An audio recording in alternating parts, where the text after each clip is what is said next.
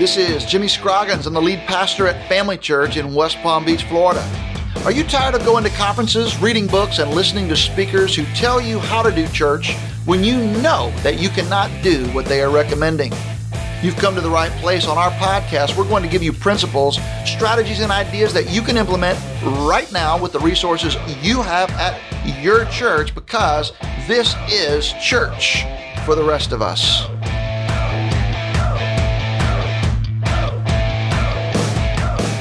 Welcome back to the Church for the Rest of Us podcast, where we're having conversations on creating a healthy church culture because culture eats programs for breakfast. I'm here again with Leslie Bennett to continue peeling back the layers of this topic, and it's an important one. It sure is. And there's a lot to talk about.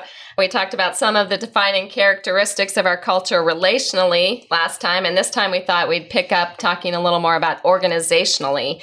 And we had referred to our first team concept. So we're Right. going to start out with that and talk about what it looks like to have a first team culture at your church organizationally. All right, well, one of the things that you have to do if you want to create healthy culture is you have to create healthy structure. And part of the structure is everybody has to know what team is their first team. Okay. And the reason this concept is so important, it, it creates trust on the people that you're meeting with and that you're relating to in an organization. So, for instance, like I would say that your first team is whatever the highest level meeting is that you're invited to. Okay. So that's true if you're a volunteer. It's mm-hmm. true if you're part time. It's true if you're full time. It's true if you're the lead pastor. It's true if you're the worship pastor, whatever your organization is.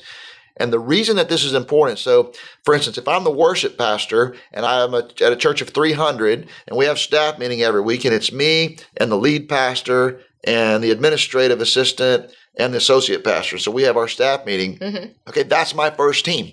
Because otherwise, what happens? That means my highest loyalty is to this group. I'm going to be an advocate for the decisions that are made at this meeting to everyone else in the organization. Right. I don't want the worship pastor to be the union leader mm-hmm. who's representing the choir, okay, to the pastor. Right. I want the worship pastor to be the pastor's representative to the choir. Mm. So he is now owning and sharing the responsibility for communicating the decisions made in our first team meeting. Mm-hmm. He's not commiserating with the choir about the dumb decisions made at the top of the organization. Right. And so many organizations get blown up by this, whether it's the student ministry, the kids ministry, it could be teams of volunteers, it could be deacons.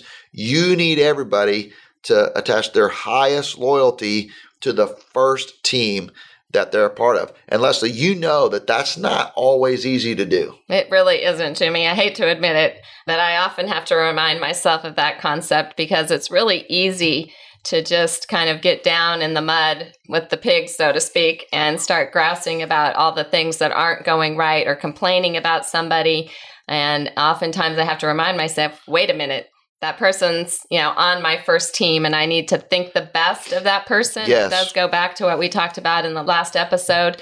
I mean, when you love somebody, you're going to think the best of them. We mm-hmm. haven't talked about filling the gap with trust, Right. which is so important. I say that to myself a lot when I start thinking, why did he do that? Or why did she say that?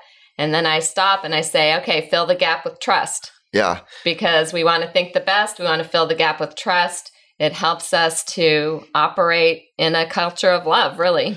Well, yeah, and if you don't fill the gap with trust, you're going to fill it with something else. And what's that going to be? It's going to be Not doubt. Yeah. It's going to be mistrust. It's going to be bitterness. It's going to be antagonism. And so, part of the first team concept is believing the best about each other. And one of the things that you have to do is over time, you want to create a team or pull a team together with, again, volunteers, part time, full time, whatever it is. You pull your team together with people that you do trust their heart. Mhm. All right. So that if you sit around the table, you say, okay, look, this person's personality may not be my cup of tea. I may not want to go on family vacations with them, but they love Jesus. They love our church. They're pretty smart. They're trying their best to do what they think is the right thing. Right. Now, we may knock heads like crazy over what the right thing actually is, hmm but if I can acknowledge in my heart, yeah, but this is a good person who loves Christ, who is trying from their perspective to do the right thing, that lets you fill the gap with trust, but that also lets you adhere to the first team concept. And I tell you, if you don't I don't want to just beat this to death with our listeners, but I'm telling you guys, whatever size your organization is, if you don't teach, articulate, and practice and hold people accountable to the first team concept, you're going to end up with a bunch of union reps at your staff meeting, and whoever's leading it is going to be constantly besieged by the demands from the different constituencies that are represented at the table. It's going to create a lot of sideways energy and a lot of friction. It's really unnecessary. It's really honestly how organizations fall apart when you think about it, because we talk a lot in church life anyway about silos and about Yep. busting down the silos. I mean, if this is a perfect example of how a silo begins to be built It is. around a ministry or a, a part of your organization, and it needs to, you know, don't build the silo. Don't let it happen. And it also is a guard against dissension. Right. And both of those things are going to make your organization ultimately fall apart. It's not going to last. No, that's right. And if you want to hear more about this, Andy Stanley has some good material on filling the gap with trust. That's kind of something that we've learned from them at North Point. And then if you want to learn more about the first team concept, come to Sharper in March because we're going to talk a lot about that. Hey, in addition to this idea of building family and mm-hmm. a culture of love and a culture of integrity that allows for repentance, building it through the first team concept so that we know where our highest loyalties lie. We know how we are supposed to represent leadership in the organization. Even kind of preliminary to that, we've got to have some clarity and a baseline about what we're doing and why. Okay. And that all goes back really to our doctrine. It does. So the doctrine that we adhere to is foundational to everything that we believe. Obviously, here at Family Church, and that's really where it needs to start. We need clarity on what we believe, not only on the staff level, but through our church. So, how do we accomplish this? How do we get that doctrine from our pastor to our staff to our Yeah. volunteers and then to our people, even? Well, that's a really important issue because, you know, one of the things in a culture that really values big numbers, Mhm. which a lot of our church cultures, that's what's highly valued. It's easy to build what is commonly referred to as an attractional church, which is Mhm. basically you'll do whatever it takes to get more and more people to come. Right. Now, an attractional church is usually what one person calls another church that they don't like. That's Usually a church that's bigger than them. right. All right. Oh, they're just an attractional church. They watered it all down. Yeah, They they've watered it all in the down. They're a mile wide. They're That's an right. inch deep. Yeah. You know. All right. So I don't think that's very helpful to critique other churches on their depth or on their, you know, their attractional nature. But I do think that what churches should do is be very clear about the doctrine and the theology that they're believing and basing all of their philosophy and their strategy upon. So we should be building our philosophy and our strategy on our doctrine Mhm. not the other way around. Now, fortunately, we are a historic legacy Southern Baptist church. So, a lot of our listeners probably aren't networked with the Southern Baptist Convention. That's our primary network. But that means that we are also a confessional church. So, we are not unclear about what we believe. And we embrace the Baptist Faith and Message 2000 mm-hmm. edition as our doctrinal statement. It's on our website, it's in our Constitution and bylaws, it's in our membership agreement when people join our church. And so the Baptist Faith and Message gives us, it, it- it's not a, the most extensive or detailed doctrinal statement in the world, but it gives us a bedrock. If someone wonders, like, what do we believe about the Bible? Open it up. There's a very concise statement with a lot of biblical background to it about what we believe about the scriptures, or what do we believe about salvation, or what do we believe about family structure and sexuality and gender. It's all right there in the Baptist Faith and Message. And we're a confessional church and we're not apologizing for that. And that gives us kind of a basis to build on. And if anybody ever gets confused about any of these Right. issues, open up the Baptist Faith and Message. It speaks pretty clearly. Again, baptism, Lord's Supper, all of these things are right there. And it gives us a reference point. It's a way for us to have conversations with members or prospective members or other churches about what we believe and why we do or don't do certain Right.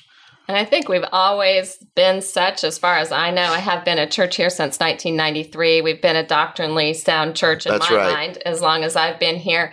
But when you came to the church, Jimmy, 10 years ago, and you came on staff, I think you realized that the staff needed some bolstering when it comes to their doctrinal strength. And so you've done some things with our staff over the years. You've kind of taken them to school on some things. Can you tell our listeners what you've done with our staff in the past to help build that doctrinal foundation? Well, one of the things that we do, Leslie, is we rehearse our doctrine over and over with our team, especially mm-hmm. when I first came, because even though we have kind of a conservative, evangelical, Bible believing culture at Family Church, I will tell you that when I first came, we really didn't have a doctrinal statement. Mm-hmm. And so that was a little ambiguous. Okay. And everybody was kind of conservative and evangelistic and Bible believing. Okay. But the truth is, on our team, besides me, on our whole entire staff, there's only one other person who had ever had formal theological training. And mm-hmm. that was a very, he actually had a music degree from a seminary. So his theological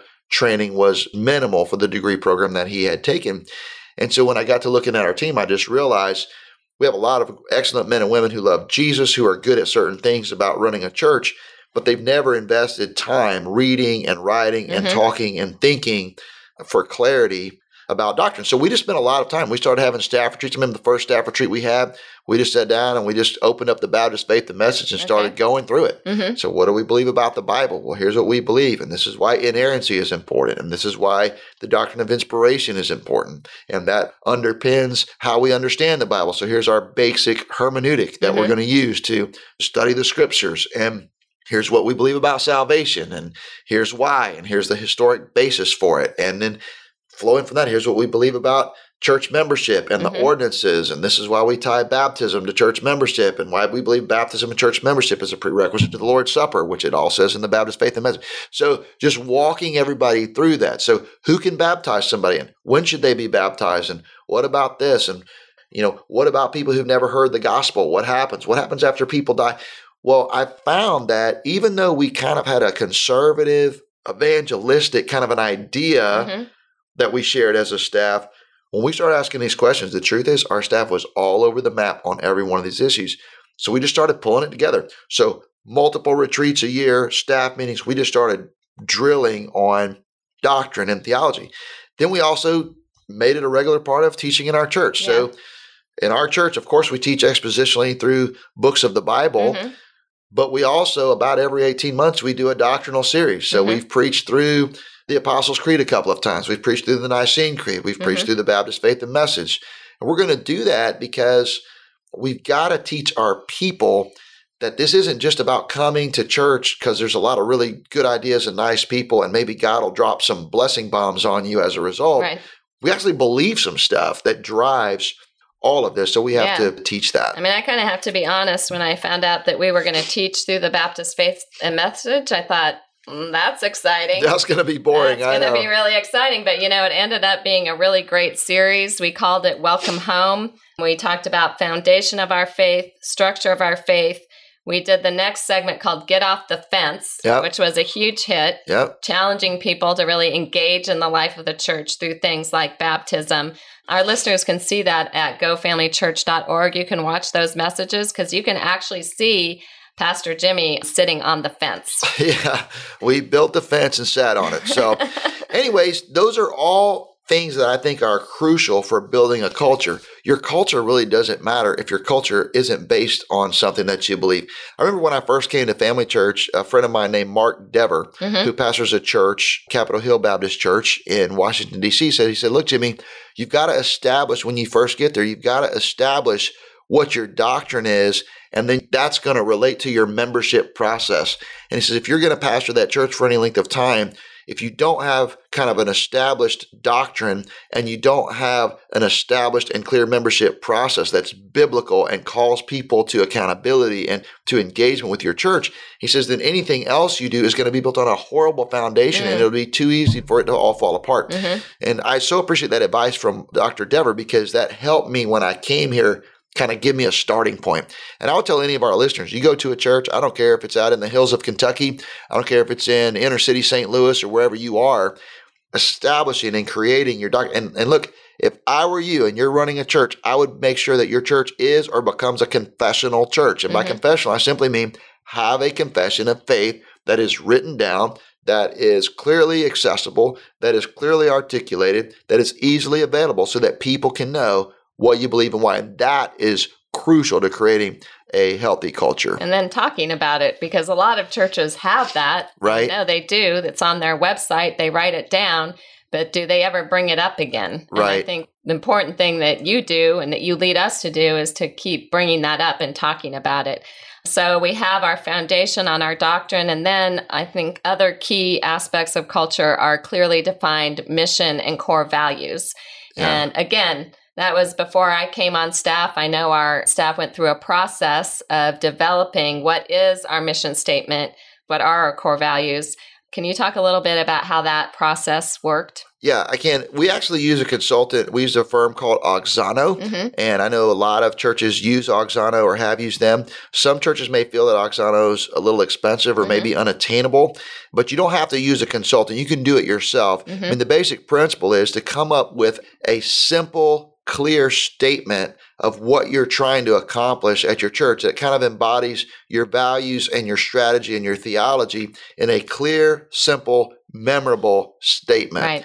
And so, you know, our statement is building families by helping them discover and pursue God's design. hmm So, some of you may hear that statement and go, well, that's horrible because I don't, okay, send me an email. But That's the right. truth is, that's our statement. It's easy to remember. Everybody Right. knows what it is.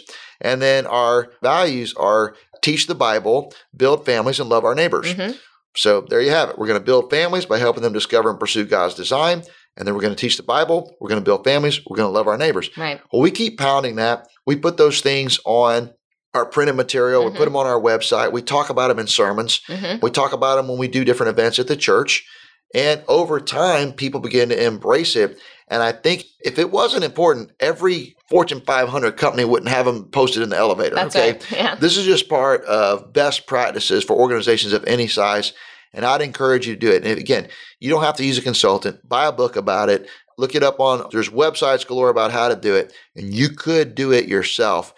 But I, think really, one of the things you said is key is just keeping those things succinct and memorable. I was talking with a staff member from another church recently, and he was talking about how they had a lengthy mission statement that no one could remember, right, and they had 12 core values. right, And so they were realizing they probably need to get this thing down a little more to a more manageable bite sized pieces. So I think as a communications person, that's what I would encourage people to do. You don't need a consultant to do that. If you look at your mission statement and it's, you know, two or three sentences long, I think you need to get it down, they say to like 12 words at the most.